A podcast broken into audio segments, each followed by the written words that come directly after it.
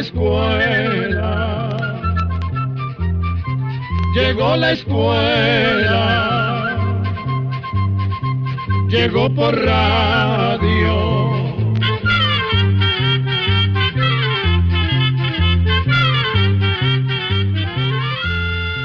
El Instituto Centroamericano de Extensión de la Cultura presenta su programa Oigamos la Respuesta. Compartiremos con ustedes las preguntas de nuestros oyentes y daremos las respuestas a sus inquietudes. Mándenos sus preguntas al apartado 2948-1000 San José, Costa Rica. También puede enviarnos sus preguntas al correo electrónico icq.org o encuéntrenos en Facebook como Oigamos la Respuesta. O llámenos por teléfono código de área 506, número 2225-5338 o 2225-5438. ¿Qué tal? ¿Cómo están? Nosotros en el Instituto Centroamericano de Extensión de la Cultura ICQ muy contentos de iniciar un nuevo programa de Oigamos la Respuesta. La primera pregunta del espacio de hoy nos la hizo Edith Vargas Alfaro desde la ciudad de Alajuela en Costa Rica. ¿Qué propiedades y usos se le puede dar a la albahaca? Oigamos la respuesta. La planta de albahaca fue traída a nuestras tierras por los conquistadores europeos quienes ya la conocían desde hacía mucho tiempo. La albahaca es muy apreciada por el aroma que tiene. Por eso se usa como condimento para darle sabor a muchas comidas, pero también para preparar aceites de cocina. La albahaca, además, se ha usado para fabricar perfumes, jabones y otros productos más. Además, se cuenta que la albahaca también tiene propiedades medicinales. Por ejemplo, nos han contado que las hojas de albahaca hervidas en agua son un buen remedio para combatir las náuseas y aliviar problemas de la digestión. También se dice que puede aliviar el dolor de cabeza. Para esto último se ponen a hervir seis hojitas de albahaca en el tanto de un vaso de agua, y luego, con un paño, se frota el cocimiento en las partes que duele la cabeza. Además, cuentan que el jugo de las hojas de albahaca es muy bueno para sacar tórsalos o colmoyotes que se les hayan metido en la piel a las personas. Para esto se exprimen las hojas de albahaca y el jugo se pone sobre la parte en donde está el tórsalo. Y también se puede hacer un cocimiento con hojas de albahaca para aplicar paños y lograr que salgan esos gusanos. Igualmente las hojas de albahaca preparadas con jugo de limón y miel de abeja pueden aliviar el dolor de garganta o inflamaciones en la boca. Finalmente le contamos que muchas personas siembran matitas de albahaca y las ponen en las ventanas de sus casas para mantener alejadas a las moscas, y hay quienes plantan albahaca y venden sus hojitas en bolsitas.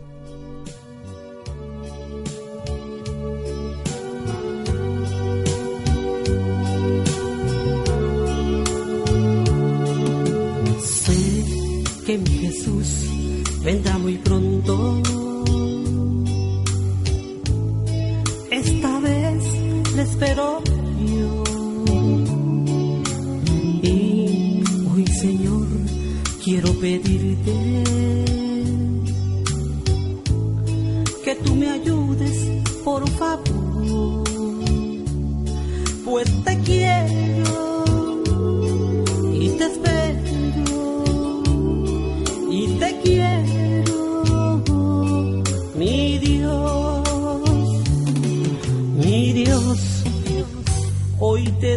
las gracias por amarme tanto y borrar mis pecados. Hoy te doy las gracias por amarme tanto y borrar mis pecados. Pues en ti hay paz, mi Dios. Hoy te doy las gracias por amarme tanto y borrar mis pecados. Hoy te doy gracias por amarme tanto y borrar mis pecados, pues en ti hay paz,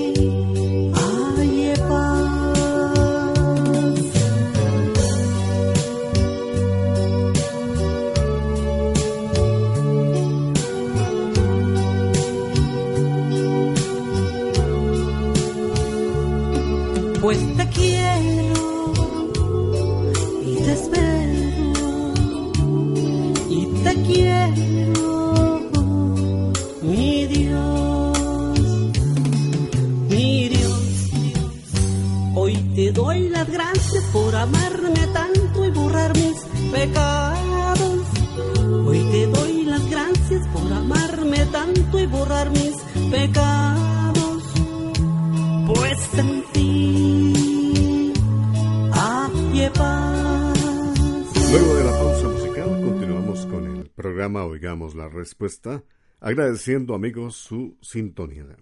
¿Por qué se da el fenómeno de tiburones de agua dulce? Es la consulta de el amigo Ronnie Zambrana, quien a través de su correo electrónico desde Managua, Nicaragua, nos ha consultado. Escuchemos la respuesta. El tiburón es un pez fascinante y uno de los animales acuáticos más antiguos. Muchos de los tiburones que conocemos en la actualidad acostumbran vivir a lo largo y ancho de los océanos. Muchas veces pensamos que viven solo en agua salada, pero nuestro oyente tiene razón en contarnos que algunos tiburones han logrado tener cualidades para sobrevivir en agua dulce. Esto debido a que llegan a zonas costeras donde las aguas saladas se mezclan con las aguas dulces de los ríos. Esos lugares donde se mezcla el agua salada con la dulce se conocen como estuarios o humedales. Los tiburones con el tiempo han logrado adaptarse a estos lugares. Algunos lugares son famosos no solo por la bella vegetación y hermosos paisajes, sino también porque en sus aguas es posible divisar alguno que otro tiburón.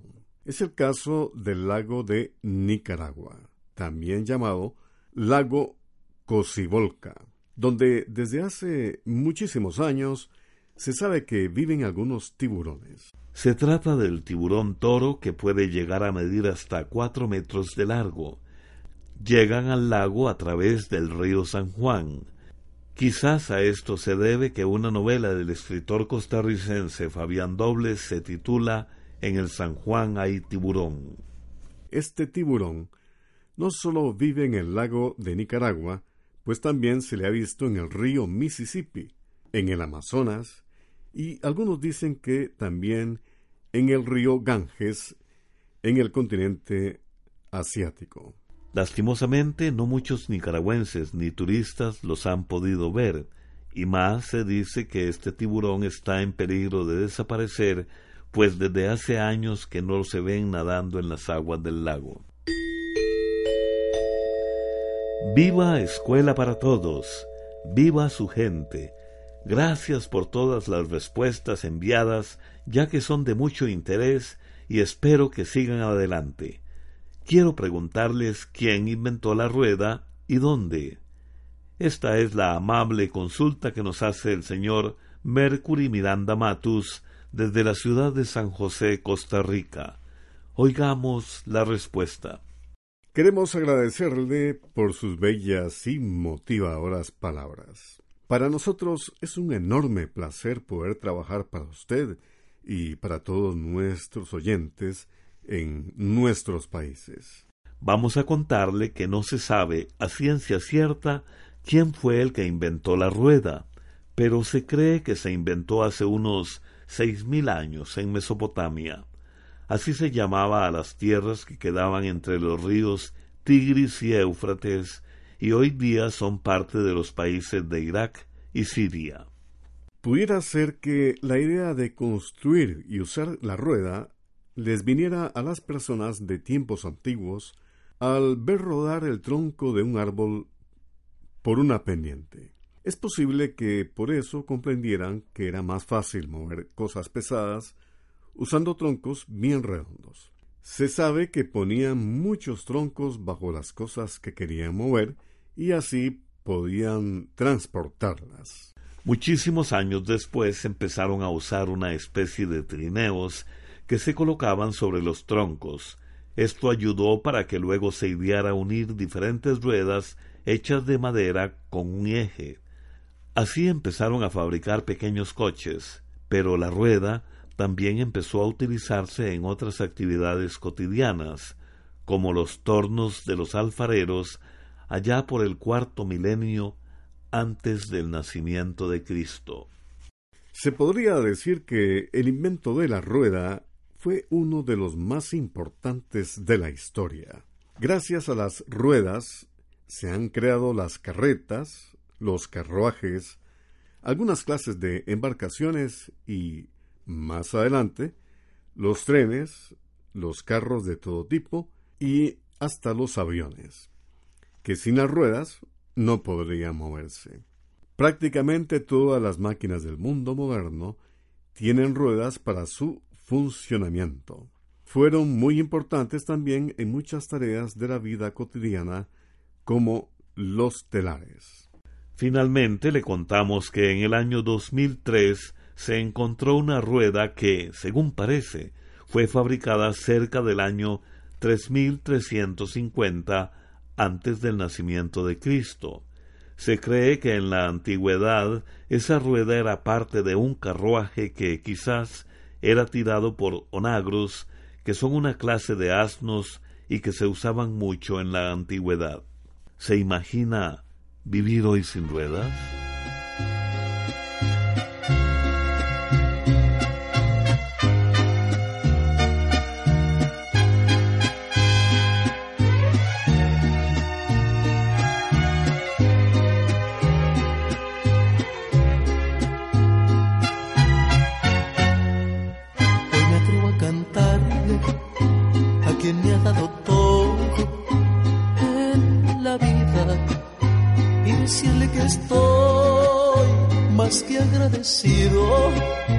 Porque me ha concedido tantas dichas y alegrías. A ese alguien que mira a través de mis ojos y que canta, que ha sabido entender mis necesidades, que sobre todas las cosas es quien más me ama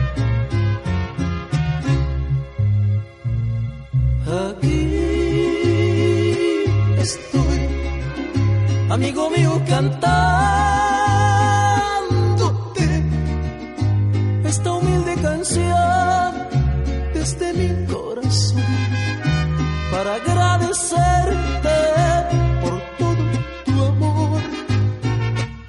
Aquí estoy, Padre mío, escúchame,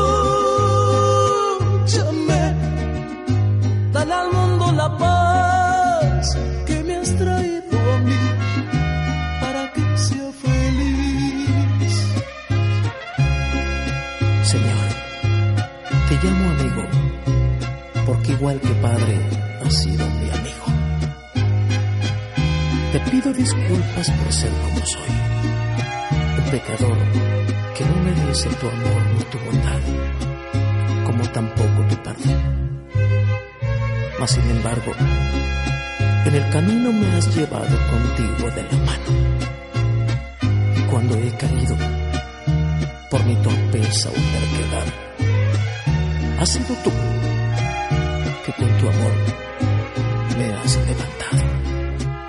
Gracias, Señor. Gracias, amigo. Aquí estoy, amigo mío, cantándote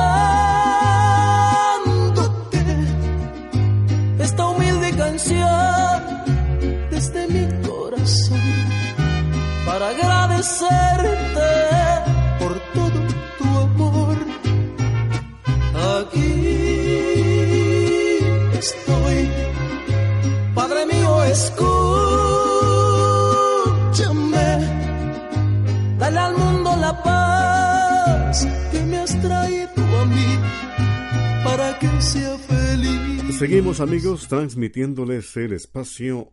Oigamos la respuesta a través de este medio de comunicación. ¿De qué se hace el hierro?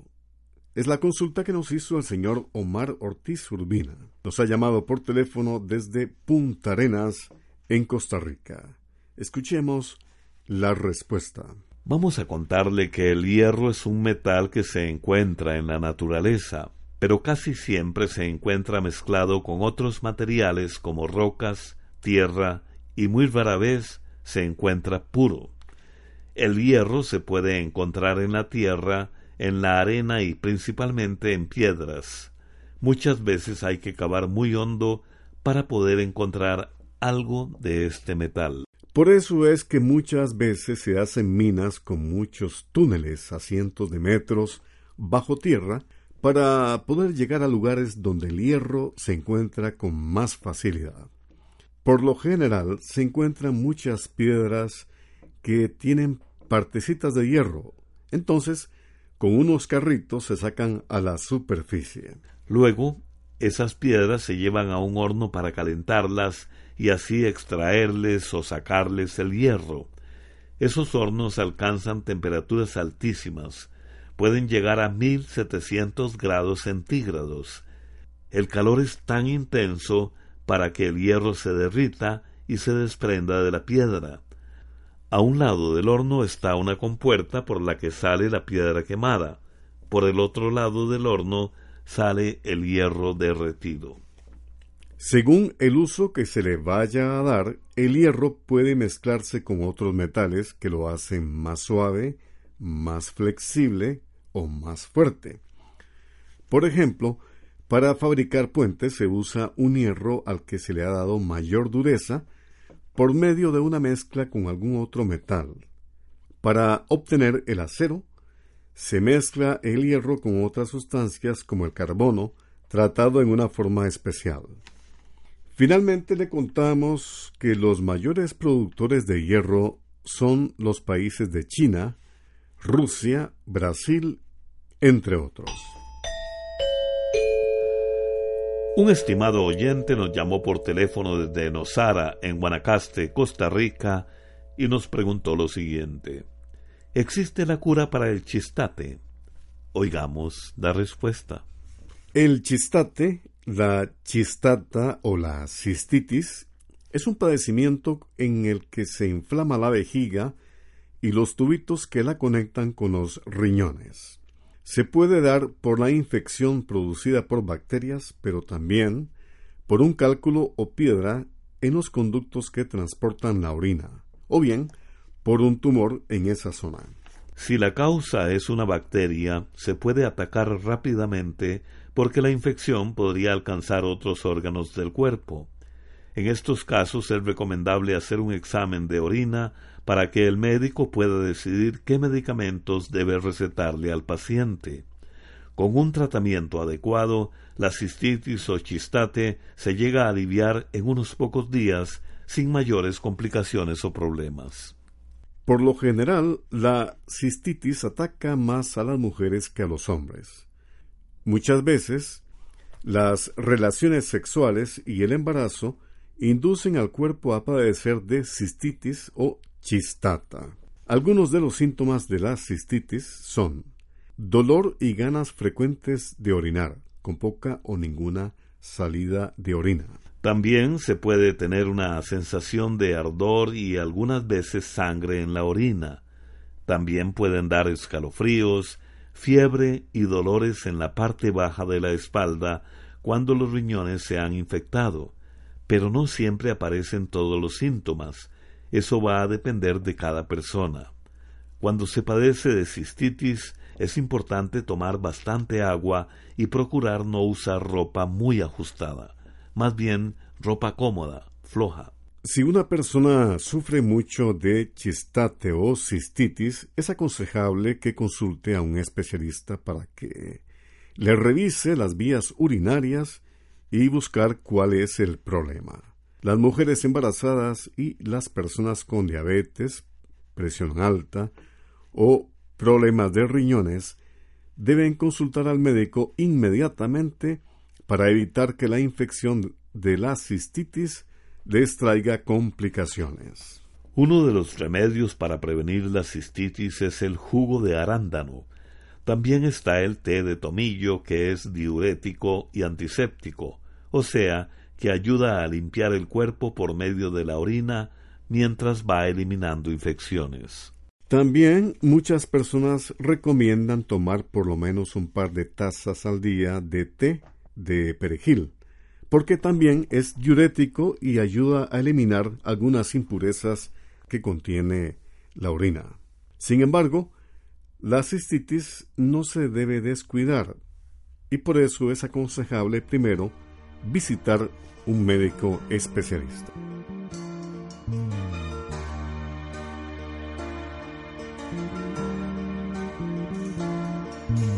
Hazme un instrumento de tu paz. Donde haya odio, lleve yo tu amor. Donde haya injuria, tu perdón, Señor. Donde haya duda, fe en ti. Hazme un instrumento de tu paz que lleve tu esperanza por doquier. Donde haya oscuridad, lleve luz. Donde haya pena, tu gozo, Señor. Maestro, ayúdame a nunca buscar, nunca buscar el ser consolado sino consolar, ser entendido, sino entender, ser amado,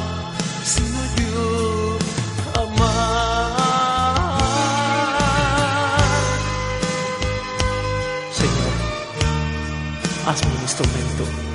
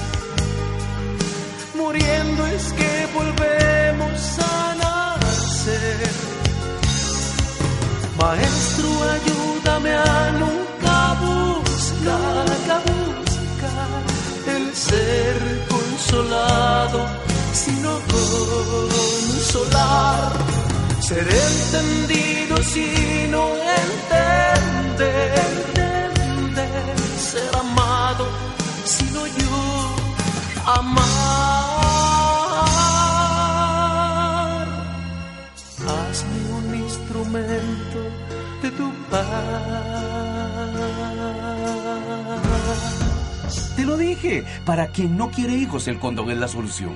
Pero ella me dijo, nada. Los hombres podemos embarazar todos los días del año. El que no quiere responsabilidades ni enfermedades, que use condón. Te invitamos a ser parte del cambio y a trabajar por una masculinidad respetuosa de los derechos humanos. Una producción de Fundación Justicia y Género y esta emisora. La siguiente consulta que nos llega al programa, oigamos la respuesta, nos está llegando desde Managua, Nicaragua, de una carta de un estimable oyente que nos consulta lo siguiente. ¿Hay algo natural para blanquear los dientes? Escuchemos la respuesta. De una manera natural, el color de los dientes puede ser blanco o un poquito amarillo pero muchas veces los dientes se vuelven amarillos por las bacterias que se acumulan, se endurecen y forman una capa entre amarilla y blanca en los dientes. Esa capa es lo que se conoce como sarro. También los dientes se pueden poner amarillos si la persona fuma mucho o toma algunas bebidas con colorantes muy fuertes como el té, el café y algunos refrescos gaseosos. Los dientes y las encías son muy importantes para nuestro cuerpo. Por eso necesitan de mucho cuidado. La higiene de la boca es importantísima. Por eso, para mantener los dientes sanos, fuertes y de un color natural, se recomienda cepillarlos luego de cada comida todos los días y usar el hilo dental para limpiar entre los dientes y otras partes a los que los cepillos a veces no llegan. También en los dientes se forman bacterias y esas bacterias producen unos ácidos que destruyen el esmalte, que es la parte brillante y dura de los dientes y muelas. Cuando el esmalte se daña es cuando aparecen las caries o picaduras en los dientes y además se van poniendo de un color cada vez más amarillo. Para blanquear los dientes se aconsejan varios métodos. Se puede poner una pizca de sal fina en media cucharada de bicarbonato de sodio y cepillarse con esa mezcla. Esto se aconseja hacerlo por lo menos una vez a la semana, pues si se usa todos los días, los dientes se van a debilitar porque el bicarbonato es una sustancia muy fuerte. Otra manera de blanquear los dientes es tomar una fresa bien madura, licuarla y echarle media cucharadita de bicarbonato de sodio. Luego la persona se cepilla los dientes con esa mezcla y deja esa mezcla en los dientes por unos cinco minutos. Pasado ese tiempo, se cepilla normalmente con pasta dental. Esto también debe hacerse por lo menos una vez a la semana.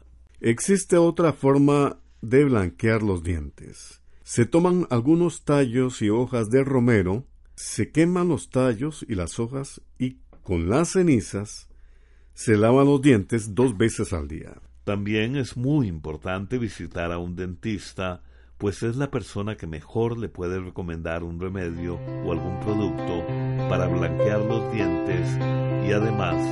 Y así llegamos al final del programa del día de hoy. Los esperamos mañana en este su programa Oigamos la Respuesta. Mándenos sus preguntas al apartado 2948-1000 San José, Costa Rica también puede enviarnos sus preguntas al correo electrónico icq.org o encuéntrenos en Facebook como Oigamos la Respuesta. O llámenos por teléfono, código de área 506, número 2225-5338 o 2225-5438. Recuerde que Comprender lo comprensible es un derecho humano.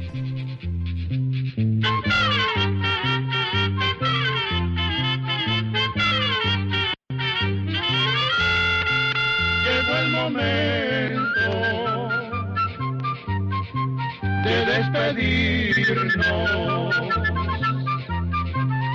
va a la escuela, se va cantando